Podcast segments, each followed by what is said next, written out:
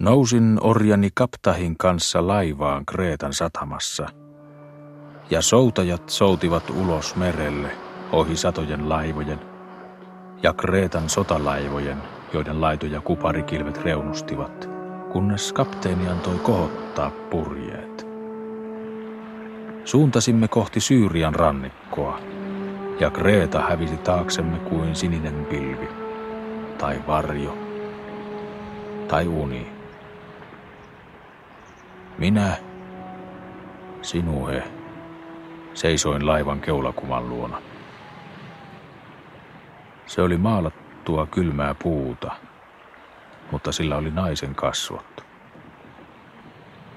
Meri velloi vihreänä ympärilläni. Ja näin kaukana silmät, jotka olivat kuin kuun valo meressä. Ja kuulin Minean oikullisen naurun.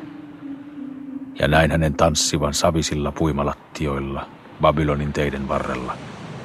Kevyt vaate yllään nuorena ja notkeana kuin puhkeava kaisla. Ja hän oli mielessäni kuin suloinen kipu.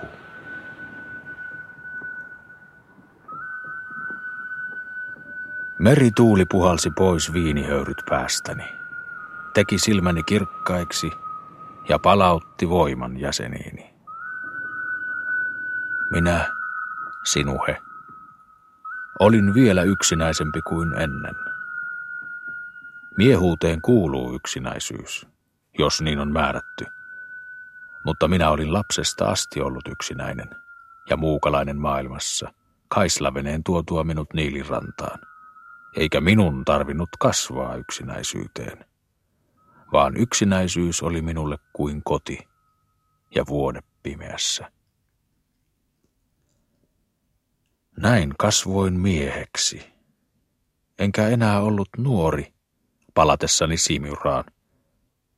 Viivyttyäni sieltä poissa kolme vuotta, keräten hyvää ja pahaa tietoa monesta maasta.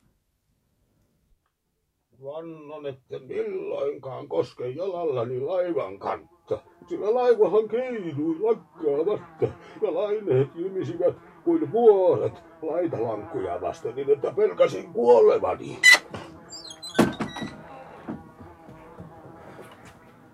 pyhän kuoriaisen kautta, herrani. Varkaat ovat ryöstäneet talosi ja oviaukoissa on hämääkin verkkoja ja rotat laikkivat pitkin lattiaa. Laita talo asuttavan kuntoon. Minä menen sillä välin käymään kauppahuoneissa, joihin olen sijoittanut varani.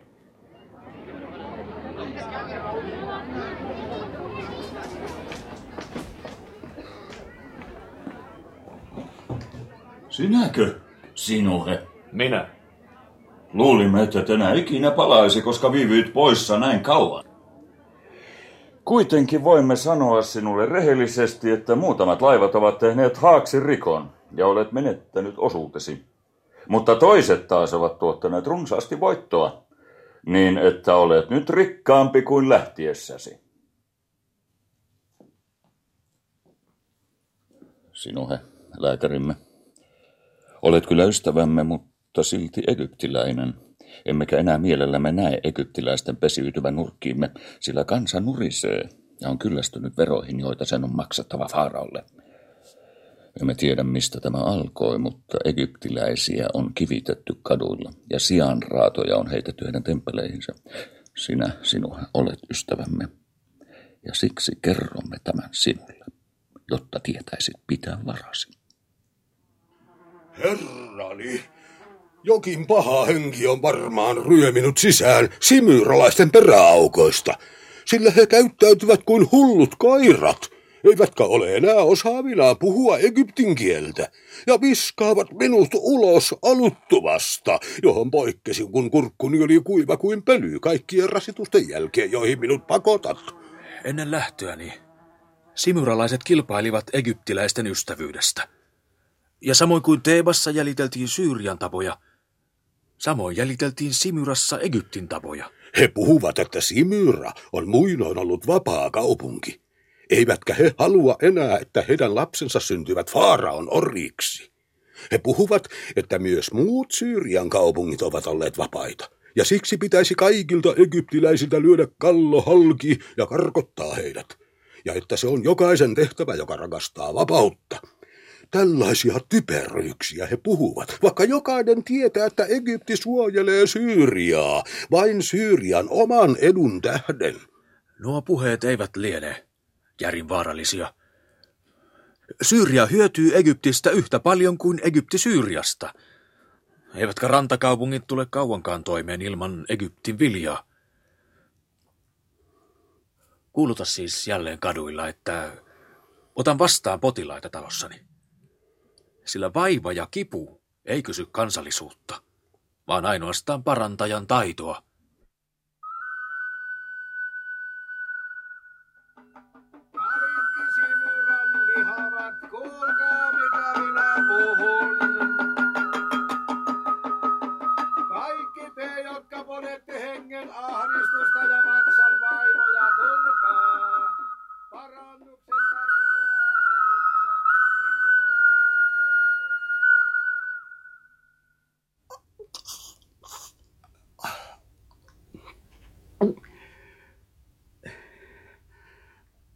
Sinulle arvoa, sinuhe, koska paransit minut.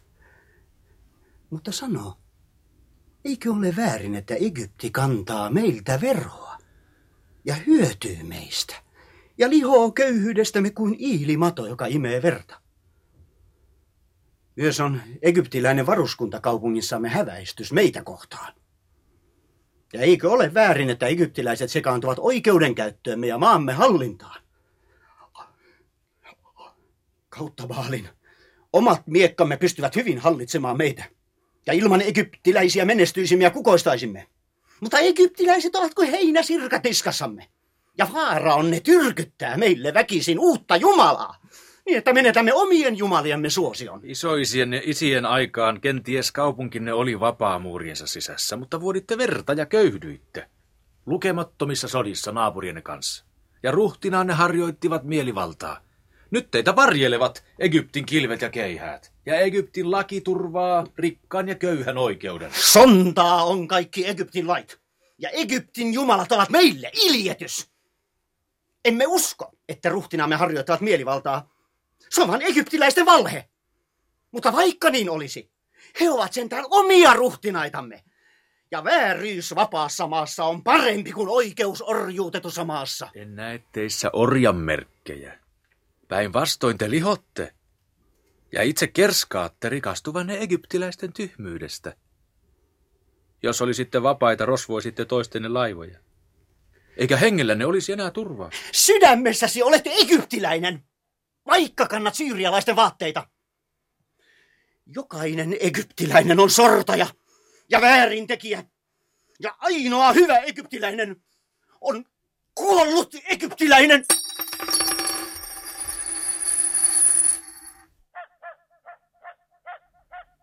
Janoava juo vettä janoonsa katsomatta, mistä kaivosta juo. Ja niin kävin myös minä joskus Histarin temppelissä. Ja kun eränä iltana pimeässä palasin sieltä, tuli muurin luona kaksi miestä vastaani. Eikö tämä mies ole egyptiläinen? Baalin kautta hän on egyptiläinen. Sallimmeko tosiaan, että tuo ympärileikattu makaa neitsyöttemme kanssa ja häpäisee temppelimme? Neitsyönne, joita paremmin voisi nimittää aivan toisella nimellä, eivät katso miehen muotoa tai kansallisuutta, vaan punnitsevat ilonsa kullalla, joka miehellä on kukkarossaan. Mistä en suinkaan heitä moiti, koska itse käyn iloitsemassa heidän kanssaan ja aion tehdä sen vastakin, milloin minua huvittaa. Käy kiinni! Hakkaamme päätäsi muuria, niin kauan, että tukit kirotuisi!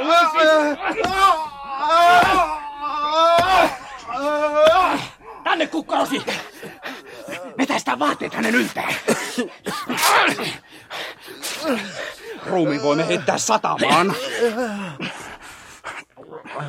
Eikö, eikö tämä ole sinun? Egyptiläinen lääkäri ja kuningas Atsirun ystävä.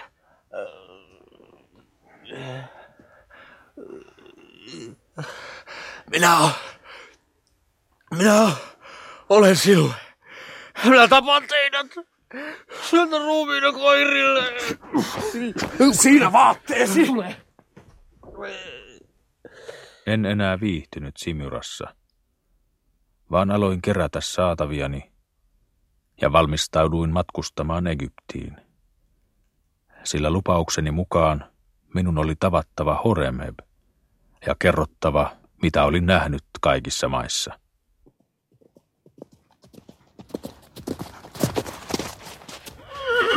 Laita kantotuolisi lääkäri sinuhe. Seuraa minua. Tulen Amorin maasta ja kuningas Atsiru lähetti minut hakemaan sinua. Hänen poikansa on sairas, eikä kukaan tiedä mikä poikaa vaivaa.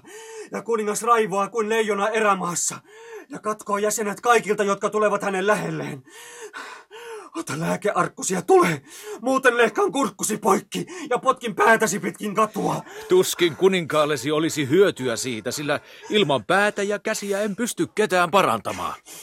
Mutta seuraan sinua. En uhkaustesi tähden, vaan siksi, että Atsiru on ystäväni. Ota se lippaasi ja istu kantotuoliin.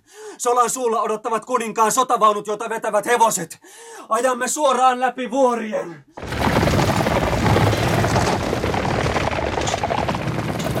Haaska! Hylky! Tonttiainen! Minä yritän lisätä vauhtia! Etkö kuule? Minä kuulen! Lisää vauhtia, kuten pyydät! Haaska! Hylky! Tonttiainen!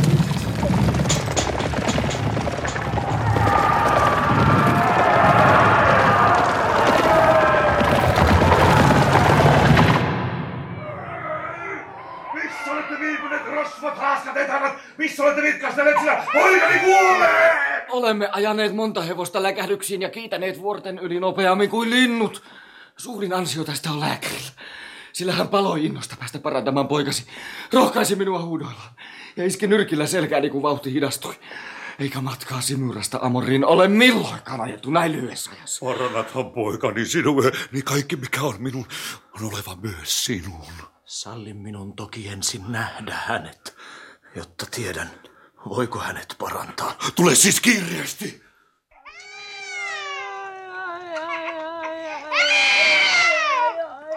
Pojalla ei liene suurempaa hätää, ei hän muuten pystyisi karjumaan noin kauheasti. Onko se totta? Ole huoleta, poikasi ei kuole. Tutkin hänen vaivansa. Mutta viekää ensin pois tuo kirottu hiiliasti ja täällä hän läkähtyy. Avatkaa myös ikkunaluukut. Tee niin, jos se auttaa lasta. Lapsia vai vilustua? Sinuhe, sinäkö se olet? Poika oksentaa ruokansa, eikä ole kolmeen päivään syönyt juuri mitään, vaan itkee niin, että sydämeni särkyy. Lapsella on kuuma. Sallinette, että riisun häneltä villavaipan. Atsiru! Atsiru! Tätäkö varten lennätit tänne villeillä hevosilla Syyrian taitavimman lääkärin? Lapsellasi ei ole mitään hätää, vaan hän on yhtä kärsimätön ja kiukkuinen kuin isänsä. Ja oksentanut hän on pelkästä viisaudesta säilyttääkseen henkensä, koska olette ahtaneet hänet liian täyteen rasvaista maitoa. Keftiun on jo aika lopettaa imettäminen ja totuttaa hänet oikeaan ruokaan. Muuten hän pian puraisee äidiltänsä nännin, mikä pahoittaisi suuresti mieltäsi, koska varmaan yhä aiot saada iloa vaimostasi. Pojallesi on puhjennut ensimmäinen hammas. Ellet usko minua, katso itse.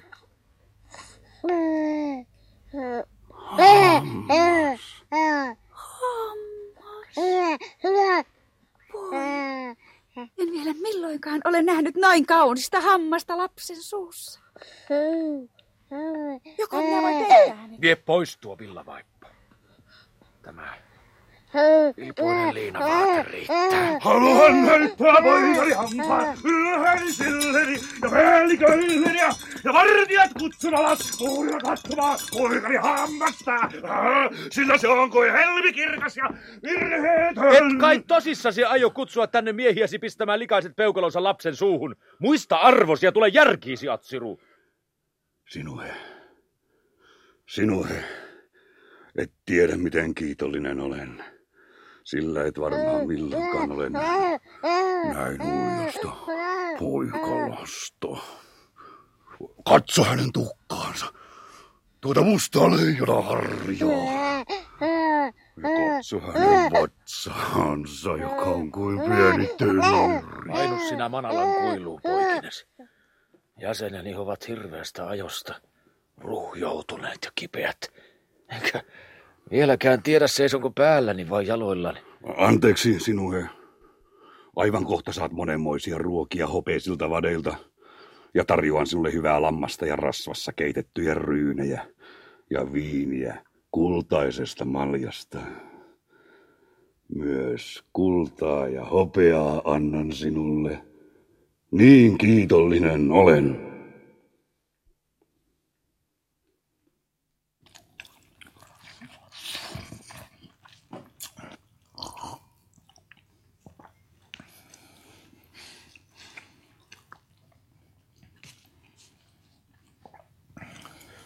Olet rikastunut viime näkemästä, Atsiru. Vaikka ennen sanoit maatasi köyhäksi. Mm. Vaimo, jonka minulle lahjoitit, on tuonut minulle onnea.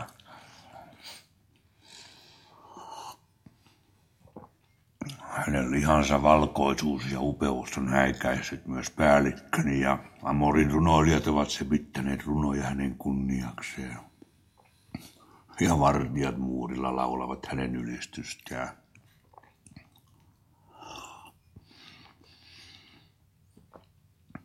Sinue, rakastan häntä vieläkin niin hehkuvasti, että on niin harvoin enää käy muiden vaimojeni luona. Mm. Ota viiniä. Juo sinäkin hänen kunniakseen. Juon keftiun kunniaksi.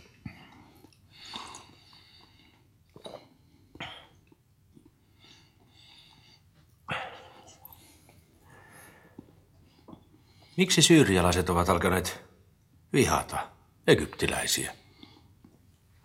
Vielä monelta egyptiläiseltä on lyötävä kallohalki. Ja monta Egyptin sotilasta on paiskattava satamaan ennen kuin koko Syyria vihdoin älyää, ettei egyptiläinen ole loukkaamaton. Että myös egyptiläisen verivuotaja henki pakenee hänestä, kun hänen nahkaansa pistää reijän veitsellä. Miksi sinä vihaat egyptiläisiä, Atsiru? Kuka väittää, että minä vihaan egyptiläisiä? Mä vihaa sinuakaan. Mutta tosin kimppusi hyökänneet miehet olivat minun lähettämiäni, mutta sitten sain kuulla sinun palanneen Simyraan. Mm. Myös minä olen lapsena kasvanut Faaraan kultaisessa talossa, kuten isäni ennen minua ja kuten kaikki Syyrian ruhtinaat. Ja opin siellä paljon viisautta, jonka aikana voin kääntää Egyptiä vastaan.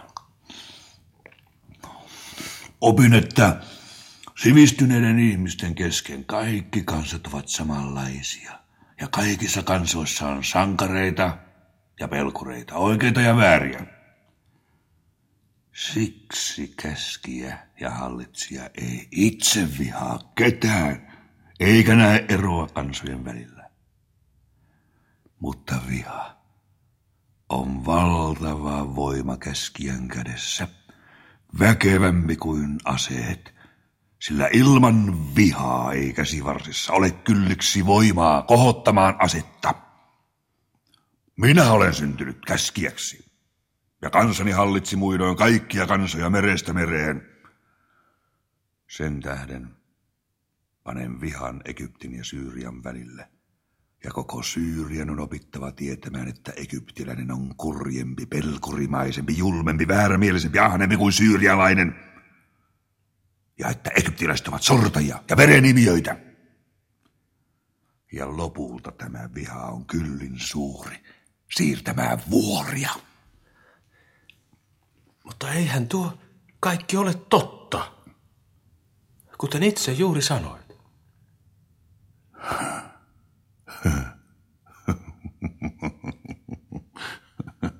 Mikä on totuus sinue? Kansa imee veriinsä totuuden, jonka heille tarjoan. Sen on uskottava olevansa väkevämpi, urheampi ja oikeamielisempi kuin mikään muu kansa maailmassa. Sen on uskottava rakastavansa vapautta enemmän kuin kuolemaa ja nälkää ja oltava valmis maksamaan vapaudesta minkä hinnan hyvänsä. Tämän minä sille opetan, kunnes maa kytee koko Syyriassa. Tulella ja verellä tuli kerran Egypti Syyriaan. Siksi se myös tulella ja verellä karkotetaan Syyriasta. Mikä on vapaus, josta puhut kansallesi? Vapaus on monikäsitteinen sana. Yksi tarkoittaa sillä yhtä, toinen toista. Mutta sillä asialla ei ole väliä ennen kuin tämä vapaus on saavutettu. Vapauden saavuttamiseen tarvitaan monia. Mutta kun vapaus on saavutettu, on varminta olla tasaamatta sitä kovin monen kanssa. Parasta on pitää se itse. Tuo on vaarallista puhetta. Kun Faarao kuulee tästä, hän lähettää sotavaununsa sinua vastaan ja hajoittaa muurisi. Ja ripustaa sinut ja poikasi sotalaivan keulaan pää alaspäin, palatessaan Teebaan.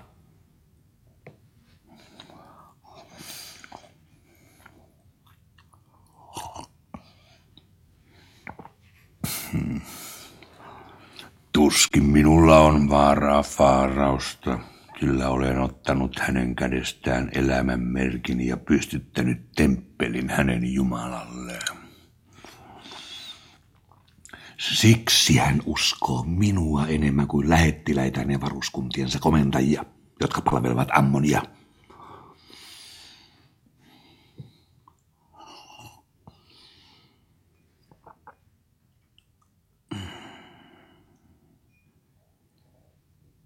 Tulehan ikkunaan katsomaan, niin näytän sinulle jotakin, mikä varmaan huvittaa sinua suuresti.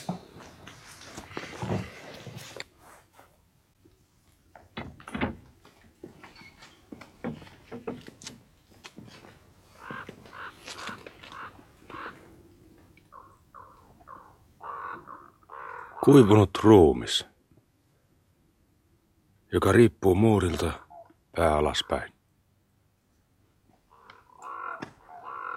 Jos katsot tarkasti, näet, että tuo mies on ympäri leikattu ja hän onkin egyptiläinen. Kerrassaan Faaraon veronkantaja, joka rohkeni tulla utelemaan, miksi veroni ovat viipyneet jo pari vuotta. Nyt egyptiläiset eivät enää mielellään kuli Amorin maan halki, ja kauppiaat maksavat mieluummin veronsa minulle kuin heille. Megiddo on vallassani ja tottelee minua, eikä enää Egyptin varuskunta, joka piileskelee linnoituksessaan. Tuon miesparan veri tulee päälläsi, kun tekosi tulee ilmi. Kaiken muun kanssa Egyptissä voi leikkiä, mutta ei Faaraan veronkantajan kanssa. Olen ripustanut totuuden muurille nähtäväksi. Tästä asiasta on tehty lukuisia tutkimuksia. Ja ilomielin olen tuhrinut täyteen sekä paperia että savitauluja ja saanut myös vastaanottaa lukuisia savitauluja – jotka säilytän huolellisesti voidakseni niihin vedoten kirjoittaa täyteen uusia savitauluja. Kunnes voin rakentaa niistä kokonaisen muurin suojakseni. Olen tehnyt tämän asian niin mutkikkaaksi, että maaherra Megiddossa kiroaa syntymäpäivänsä, kun kiusaan häntä yhä uusilla savitauluilla – vaatiessani itselleni oikeutta jota tuo veronkantaja loukkasi. Olen todistanut hänet murhaajaksi, varkaaksi ja Faaraon verojen kavaltajaksi. Olen kertonut hänen häväisseen jumalia, jopa viskanneen vetensä Faaraan uuden Jumalan alttarille kaupungissani, mikä tekee asiani vuoren vahvaksi Faaraan edessä. Katsohan sinuhe. Laki ja oikeus, joka kirjoitetaan savitauluihin, on hidas ja mutkikas. Ja mutkistuu sitä enemmän, mitä useampia savitauluja pinotaan tuomarien eteen, kunnes paholainenkaan ei pysty ottamaan selvää totuudesta. Tässä asiassa olen egyptiläisiä väkevämpi.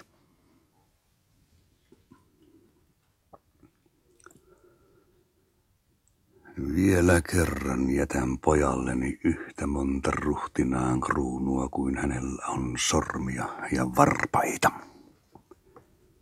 Puheesi on vastenmielistä korvilleni, Atsiru.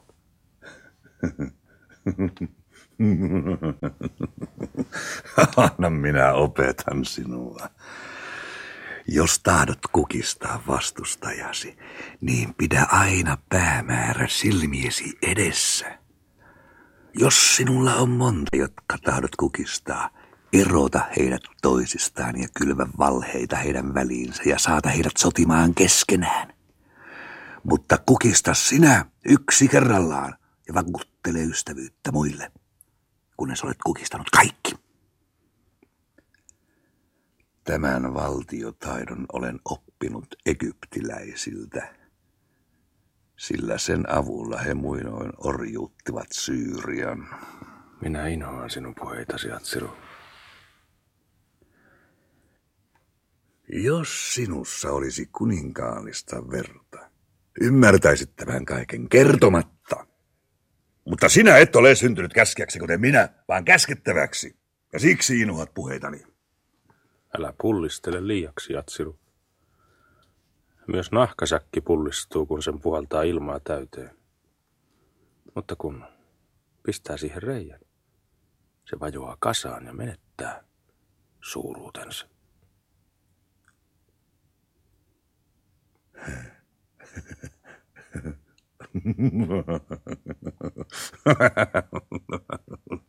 Tule pöytään.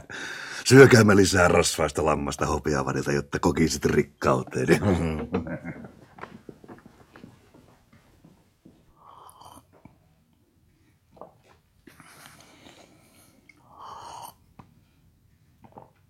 Kerroit käyneesi hattien maassa. Myös minä haluan oppia kuten sinä.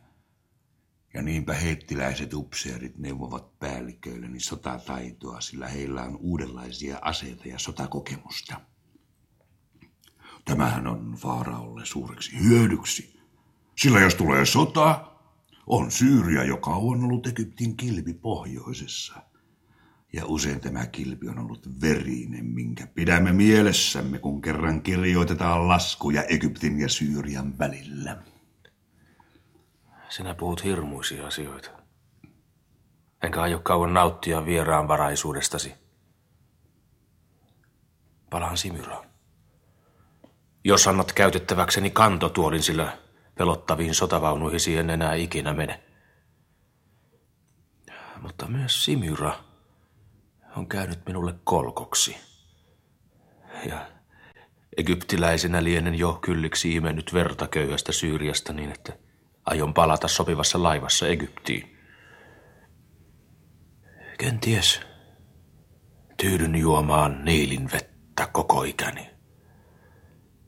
Sillä olen nähnyt jo kylliksi maailman pahuutta.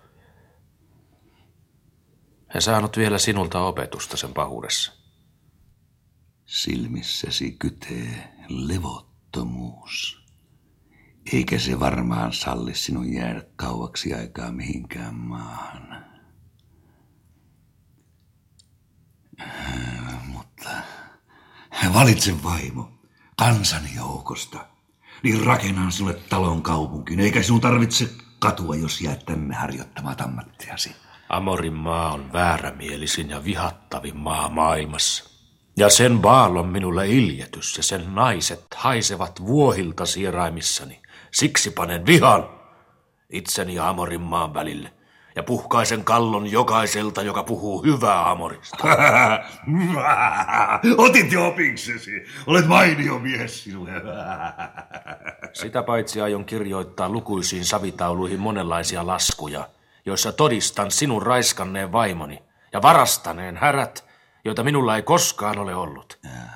Kunnes sinut ripustetaan muurille pää alaspäin ja minä rosvoan talosi ja vien kultasi ja ostan sillä sata kertaa sata viiniruukkua juodakseni viiniä muistoksesi.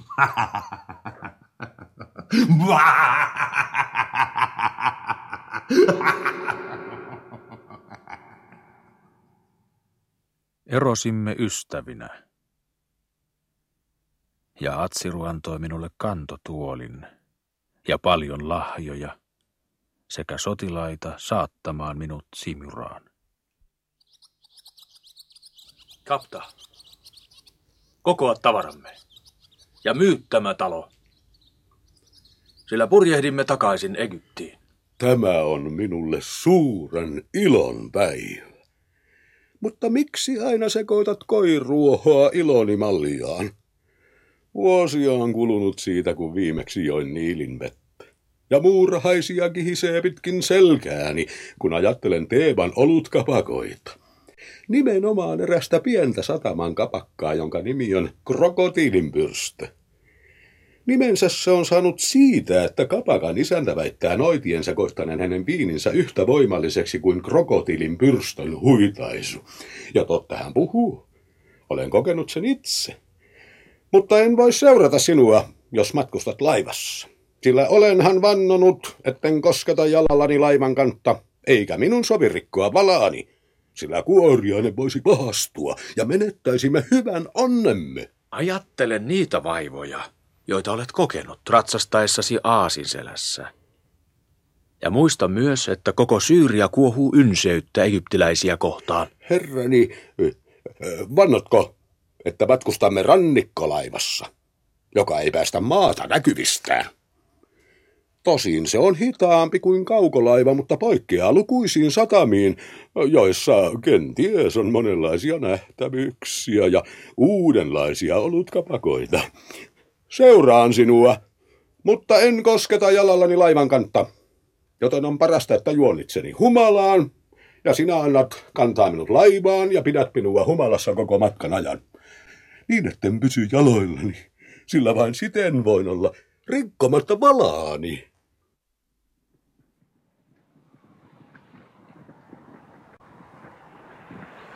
Matkustin takaisin mustaan maahan, nähdäkseni vielä kerran Teeban, lapsuuteni kaupungin. Ja rauhaton kaipaus täytti mieleni niin väkevänä, etten enää voinut seisoa tai istua tai maata paikoillani, vaan kävelin edestakaisin laivan ahtaalla kannella, kiertäen mattokääröjä ja tavarakasoja. Laiva pysähteli päiväkausiksi rannikkokaupunkien laitureihin, mutta minulla ei ollut malttia tutkia kaupunkeja tai kerätä tietoa. Aasien kiljuntaan sekaantuivat kalakauppiaiden huudot ja vieraitten kielten sorina pauhuksi, joka ei eronnut korvissani meren kohinasta. Kevät puhkesi Syyrian laaksoihin. Vuoret punersivat viinin lailla. Kevät värjäsi veden kalpea vihreäksi. Mutta tämän kaiken olin nähnyt jo monta kertaa. Kangastus kotimaasta hämätti silmieni edessä. Ja tieto, että olin palaamassa mustaan maahan, pyyhkäisi pois kaiken turtuneisuuden sydämestäni kuin kuuma liekki. Vieraiden vaatteiden lailla valahtivat vieraat ajatukset mielestäni.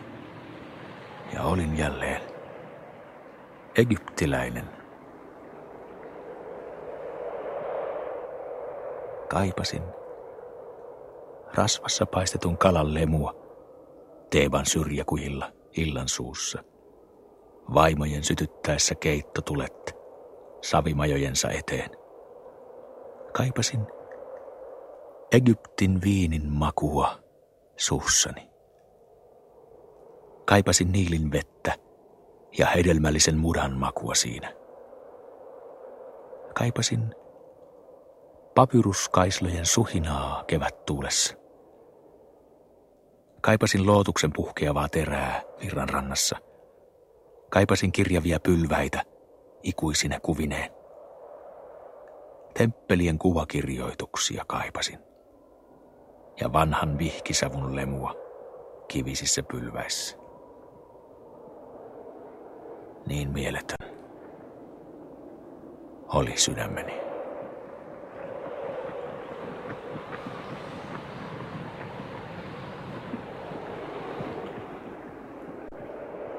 Laiva souti ohi Siinain punaisten rantojen.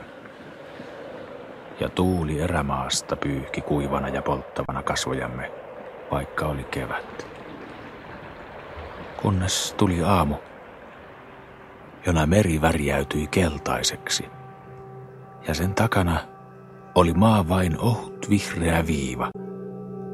Ja merimiehet laskivat mereen saviruukun ja nostivat vettä kannelle – eikä vesi enää ollut suolaista, vaan se oli ikuisen niilin vettä ja maistui Egyptin mudalta. Eikä mikään viini ole koskaan maistunut suussani yhtä suloiselta kuin tuo mutainen vesi.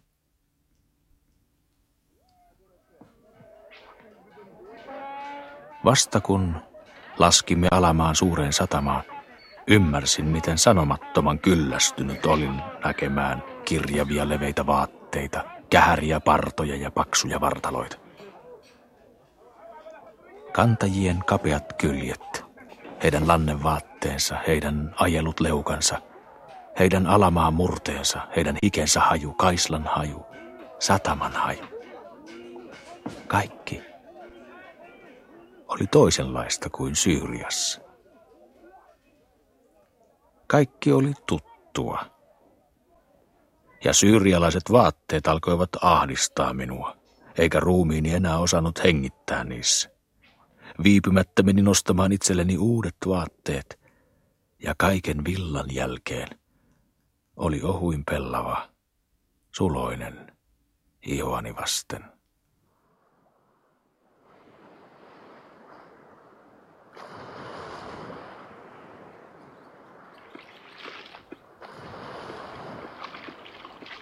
Vaihdoimme jokilaivaan ja matkustimme ylävirtaan ja totuimme jälleen Egyptiin. Pellot kuivuivat joen molemmin puolin ja hitaat härät kiskoivat puisia auroja ja maanviljelijät astuivat vakoja pitkin pääkumarassa kylväen siementä pehmeään mutaan. Pääskyset sujahtelivat yli laivan, levottomasti kirkuen, kaivautuakseen mudan peittoon vuoden kuumimmaksi ajaksi. Ja hiekkasärkillä makasivat vanhat krokotiilit hievahtamatta päivän paisteessa.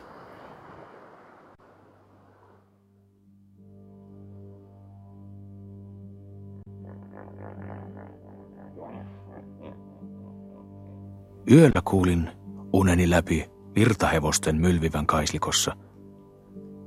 Ja aamuisin täyttivät lukemattomat ruusunpunaiset linnut ilman laivan ympärillä.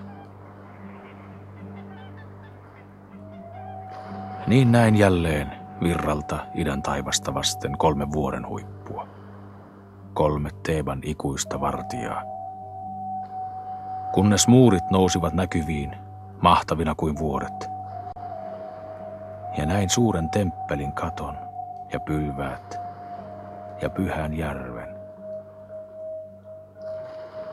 Lännessä levisi rannattomana vuoriin asti kuolleitten kaupunki. Ja faaraoiden kuolintemppelit hehkuivat valkoisina keltaisia vuoria vasten. Ja suuren kuningattaren temppelin pylväiköt kannattivat yhä kukkivien puiden merta. Vuorten takana oli kielletty laakso käärmeineen ja skorpioneineen. Ja sen hiekassa suuren faaraon haudan suulla lepäsivät isäni Senmotin ja äitini Kipan kuivuneet ruumiit, hädänvuotaan neulottuina säilyen ikuisesti.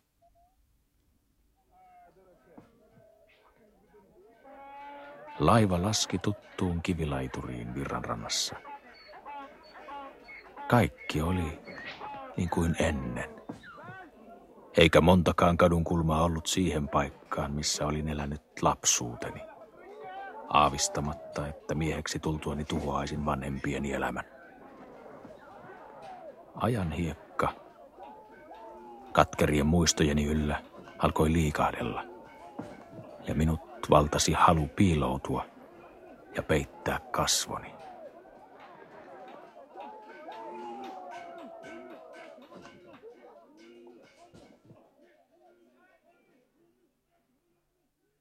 Herrani, maineesi on jo levinnyt. Pihasi täyttyy potilaista ja köyhät supattavat toisilleen. Menkää kiireesti entisen kuparin valajan taloon. Sinne on muuttanut lääkäri, joka parantaa sairaita maksutta ja antaa kuparia laihoille äideille ja suorittaa varattomille ilotytöille kauneusleikkauksia lahjaa pyytämättä. Menkää, sillä joka ehtii ensin saa eniten, ja pian on lääkäri köyhä mies. Mutta ne hölmöt erehtyvät. Minä panen näet taitavasti kullan tekemään työtä puolestasi. Voit joka päivä syödä hanhea ja juoda parasta viiniä. Ja sittenkin rikastut. Vaikka ethän koskaan tee mitään, kuten muut ihmiset. Jonakin päivänä viskaat kenties kultasi kaivoon. Ja siksi, herrani, olisi parempi, jos antaisit kirjoittaa Faaraon arkiston paperin, että olen vapaa, enkä enää orja. Olet vapaa, kapta.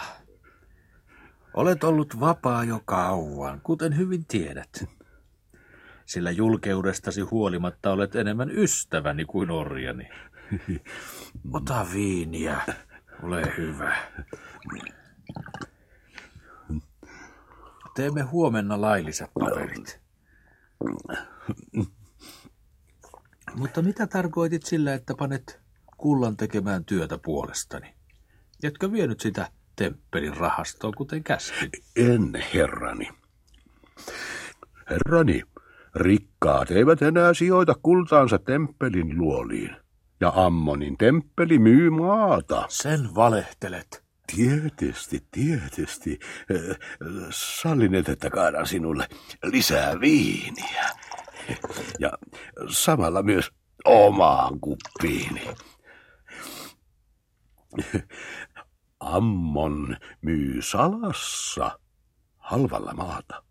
Jo nyt Ammon on myynyt suunnattoman määrän maata ja kerännyt luolinsa kaiken irtonaisen kullan Egyptistä, niin että kullasta on puute ja kiinteistöjen hinnat ovat suuresti halventuneet. Et kai ole ostanut maata, kapta? Ostin halvalla kaupunkitaloja. Ne tuottavat vuosittain kohtalaisen voiton. Myös menin viljakauppioiden pörssiin ja opin paljon asioita. Sinun kullallasi ja luvallasi, herrani, aion ostaa viljaa varastoon. Ensi kesän satoa nimittäin. Siitä tehdään juuri kauppoja ja hinnat ovat vielä kohtuulliset. Varastossa aion myös sen pitää, sillä arvaan omalla järjelläni, että viljan hinnat tulevat nousemaan. Sillä jos jokainen hölmö rupeaa viljelemään ammonin maita, ei sato voi olla suuri. Olet nähnyt tarpeettoman paljon vaivaa ja kiitän sinua. Minulla ei ole mitään näitä sijoituksia vastaan, kunhan minun itseni ei tarvitse huolehtia niistä. Herrani, Minulla olisi vielä eräs pyyntö. Puhu rohkeasti. Se on julkea ja häpeämätön. Mutta lähtisitkö seurassani siihen sataman viinitupaan, jonka nimi on Krokotiilin pyrstö, jota nauttisimme yhdessä pyrstöllisen? Sydämeni sanoi, että pyrstöllinen on juuri nyt paikallaan. Kirottu olkoon tämä väärä Faarao, sillä hän tuhoaa rehellisen ammattini. Saan näet parhaat voittoni suitsukkeista, joita tuodaan Puntinmaasta. Nämä matkat itäisellä merellä eivät ole lainkaan vaarallisia. Kymmenestä laivasta on aina palannut vähintään kaksi. Mutta oletteko mokomaa kuulleet? Faarao tuli tarkastusmatkalle satamaan juuri kun laivasto valmistautui lähtöön. Miksi Seetin nimeen hänen pitää nouskia? Jokaista asiaa kuin hyena. Merimiehet tietysti parkuivat ja vaimot ja lapset itkivät ja haavoittivat kasvojaan terävillä kivillä, kuten hyvä tapa vaatii, kun mies lähtee merille. Kaikki tämä kuuluu asiaan, kun laivasto lähtee puntiin. Mutta tämä nuori tolvana kielsi laivoja lähtemästä. Ja julisti, ettei koskaan enää varusteta laivoja puntin maahan. Hammon varjelko. Jokainen rehellinen kauppias tietää, mitä se merkitsee. Tuhoa ja varaa rikkoa lukemattomille miehille ja köyhyyttä ja nälkää merimiesten vaimoille ja lapsille. Älä solvaa Faarauta tai sinun käy huonosti. Ajatelkaa varoja, jotka on sijoitettu laivoihin ja kauppatavaroihin, lasihelmiin ja saviastioihin. Ajatelkaa Egyptin kauppaedustajia, jotka nyt jäävät ikoisiksi ajoiksi puntin maahan, olkimajoihin. Sydämeni vuotaa verta, kun ajattelen heidän vaimojaan ja lapsiaan. Juo pyrstösi ja rauhoitu. Luulin kuningatar teidän pitävän poikansa kurissa. Ja myös pappi Ejeä luuli järkeväksi mieheksi. Mutta he tahtovat vain kaataa Ammonin. Ja antaa hullun Faaraon riehua. Entä Nefritiitte, tämä suuri kuninkaallinen puoliso? Hän ajattelee vain vaatteitaan ja ruokottomia kuoseja. Ja hovinnaiset kävelevät vaatteet auki vyötäisistä alaspäin ja paljastavat napansa miehille. Sellaista kuosia en ole vielä nähnyt missään maassa. Pitävätkö he tosiaan häpynsä paljaana, kuningatarkin? Olen hurskas mies. Minulla on vaimo ja lapsia. En laskenut katsettani napaa alemmaksi, enkä kehoittaisi sinuakaan tekemään mitään niin sopimatonta. Oma suusi on häpeämätön, eivätkä suinkaan nämä uudet kevätkuosit. Ne ovat vilpoisia ja saattavat oikeuksiinsa naisen kauneuden, jos hänellä on hyvin muodostunut vatsa, eikä kätille ole vielä turmellut hänen napaansa. Huoletta olisit voinut laskea katseesi alemmaksi, sillä avoimen vaatteen alla on tarpeellisessa kohdassa kapea lannevaate, ohuimmasta pellavasta, ei se loukkaa hurskaimmankaan silmää, jos nainen vaan antaa nyppiä pois ihokarvansa, kuten jokainen säädyllinen nainen tekee. Kuka hyvänsä katselee mielellään kauniin naisen napaa ja pyöreää vatsaa, mutta ei noin säädyttömästi. Ei silti pitäisi. Totisesti! Tämä menee liian pitkälle. En tarkoita naisten pukeutumista, sillä Ammon hyväksyy minkä kuosin hyvänsä, kunhan ihminen pyhinä päivinä pukeutuu valkoisiin. Ja kuka hyvänsä katselee mielellään kauniin naisen napaa ja pyöreää vatsaa. Mutta liika on, jos Faarao näin julkealla tavalla vedoten mukaan merimiesten säälittävään kohtaloon haluaa estää kaiken hyvän hajuisten puulajien tuonnin puntista, sillä Ammon on tottunut niiden suloiseen lemuun. Ja lannellako sen jälkeen poltamme uhrimme?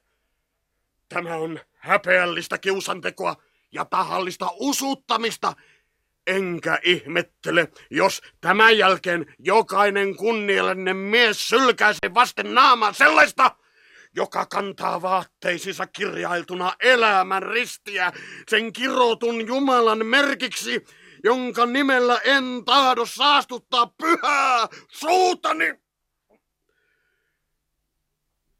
Totisesti kustantaisin monta krokotiilin pyrstöä sille miehelle, joka tänä yönä menisi temppeliin, jonka hyvin tiedätte, ja tekisi tarpeensa alttarille, sillä temppeli on avoin, eikä siellä ole muureja. Ja luulen, että taitava mies voisi helposti eksyttää vartijat. Totisesti tekisin sen itse, ellei arvoni olisi esteenä. Ja ellei Ammonin maine joutuisi kärsimään, jos minä sen tekisin. Totisesti teen sen, enkä tee sitä kullan tähden, jonka minulle lupaat, vaan oman kaani ja baani tähden. Sillä vaikka olen tehnyt syntisiä tekoja, enkä haikaile katkaista kurkkua mieheltä korvasta korvaa viiltäen, jos niin on tarpeen, niin uskon yhä sen, minkä äitini on minulle opettanut. Ja Ammon on minun Jumalani, ja haluan ansaita hänen suosionsa ennen kuin kuolen. Sillä joka kerta, kun mahani on kipeä, muistan huolissani monia mustia tekoja, jotka olen tehnyt. Totisesti, tekosi on oleva ansiokas ja olet saava paljon anteeksi sen tähden. Ja jos vaara sinua kohtaa ammoni vuoksi, tiedä, että astut suoraan lännen maahan, vaikka ruumisi mätänisi muurilla. Samalla tavoin astuvat suoraan lännen maahan Manalan soissa rämpimättä merimiehet, jotka hukkuvat Ammonin palveluksessa, noutaissaan hänelle kallista puuta ja hyviä suitsukkeita – Siksi Faarao on rikollinen kieltäessään heiltä mahdollisuuden hukkua Ammonin vuoksi. Totisesti, sanon teille, jokainen teko, minkä teette Ammonin tähden, on teille anteeksi annettu, vaikka se olisi tappo, pahoinpitely, varkaus tai väkisin makaaminen, sillä Ammon katsoo ihmisten sydämiin ja arvostelee heidän tekonsa, heidän sydämensä tarkoituksen mukaan. Herrani, täällä sivuhuoneessa voimme jutella rauhassa.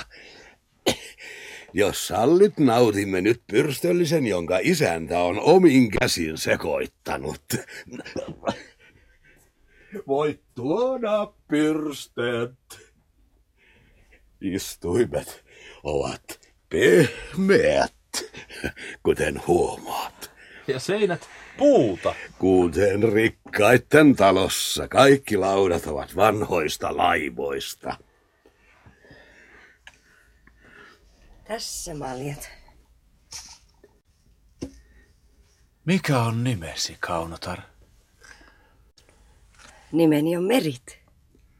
Eikä minua puhutella kaunottareksi. Vain ujot pojat tekevät niin, saadakseen koskettaa kädellään tarjoulutytön kupeita.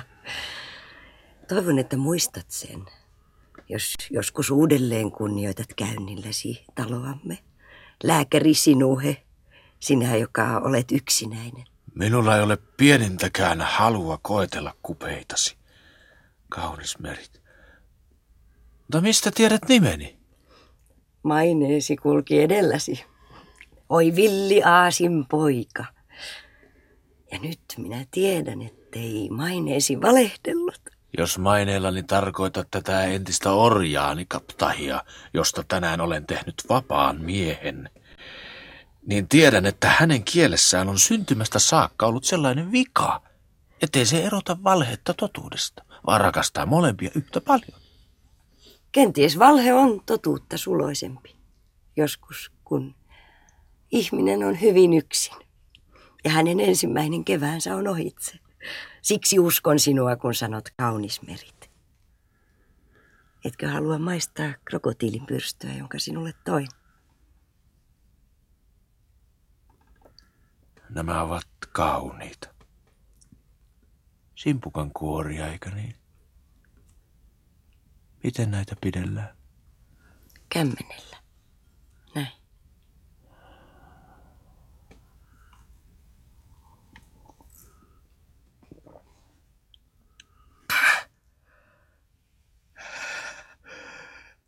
Veri nousee päähäni. Kurkkuni on kuin tulessa. Totisesti peruutan kaiken, mitä sanoi kaptahista, sillä tässä asiassa hän ei valehdellut. Juomasi on voimallinen ja kaataa varmaan vahvankin miehen kuin krokotiilipyrstön huitaisu.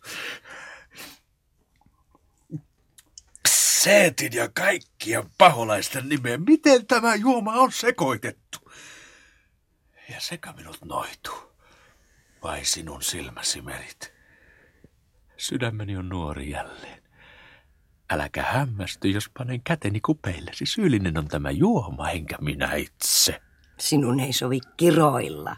Tämä on säädyllinen viinitupa, eikä minä ole vielä aivan vanha. Ja melkein viatonkin olen vielä. Tuo juoma on isäni ainoa myötäjäislahja. Ja tämä kapta on innokkaasti kosinut minua saadakseen taidon ilmaiseksi. Mutta tuskinpa kypsällä naisella on hänestä iloa. Ja siksi hän on joutunut ostamaan tämän kapakan kullalla. Tiesi, julkea naiseläin. Menen palvelemaan muita vieraita. Herrani, tämä tuli liian äkkiä. Olin aikonut hellävaraisesti valmistaa sinua asiaan. Ja onhan minunkin ajateltava vanhuuttani, jolloin en enää jaksa juosta lukemattomia asioitasi. Juosta. Sinä käytät kantotuolia, kun minä kävelen. Anteeksi, kapta. Ole hyvä ja jatka. Kapakan isännän ammatti on varmin kaikista ammateista.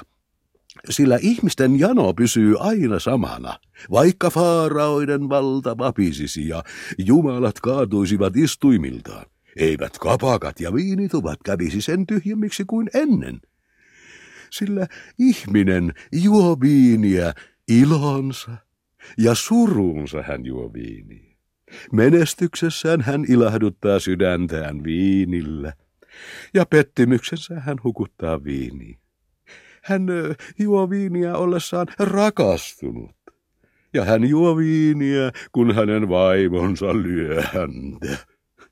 Viiniin voi turvautua, kun epäonnistuu liikeasioissa. Ja viinillä hän valelee voittonsa. Eikä edes köyhyys estä ihmistä juomasta viiniä, sillä sitä uutterammin hän työskentelee voidakseen värjätä köyhyytensä viinillä. Suanteeksi. Pyrstö tekee kieleni vallattomaksi. En enää muista, mistä aloitin ja mitä minun piti sanoa. Tarkoitan, että kapakka on minun. Mutta isäntä hoitaa sitä toistaiseksi. Apunaan tuo noita, merit ja tasaamme voiton, kunnes asetun vanhuuteni lepoon. Herrani, tämä on minulle suuren ilon päivä. Ja eniten iloitsen, jos et suutu, vaan pidät minua edelleen palvelijanasi. Et olisi voinut keksiä sopivampaa ammattia vanhuutesi turvaksi. Mutta yhtä asiaa en ymmärrä. Miksi isäntä suostuu myymään tämän sinulle, eikä pidä itse voittoa? Tämä mies on Ammonin mies. Kaikki tietävät sen, joten hän ei enää ehdi vaihtaa nahkaa. Varmaan syntyy suuria levottomuuksia, kun Ammon ja Faaraon Jumala taistelevat vallasta, ja silloin joutuvat kapakat kärsimään ensimmäisinä. Pahimmassa tapauksessa tuikataan tuleen koko talo, kun ruukut on juotu tyhjiksi, ja näin käy varmasti, jos omistaja sattuu olemaan väärällä puolella. Meillä taas on pyhä kuoriainen. Ehkäpä hän voi ohimennen varjella myös krokotiilin pyrstöä, vaikka hänellä tietenkin on paljon vaivaa suojellessaan sinun lukuisia etujasi. Kapta, olet saanut paljon aikaan. Totta. Ja myös kieleni on väsynyt, koska yksi ainoa krokotiilin pyrstö saa sen kangertelemaan. Lähtekäämme siis. Merit, me lähdemme. Saatan teitä. Olet tervetullut milloin haluat, sinuhe. Merit. Olet kovin kaunis. Voisin pitää siitä, että kosket minuun, mutta krokotiilin pyrstö puhuu liian selvästi kämmenistäsi. Merit. Silmäsi kertovat, että myös sinä olet yksinäinen. Ajattelen sanojasi. Ja uskon, että valhe kenties joskus on totuutta suloisempi yksinäiselle, kun hänen ensimmäinen keväänsä on sammunut.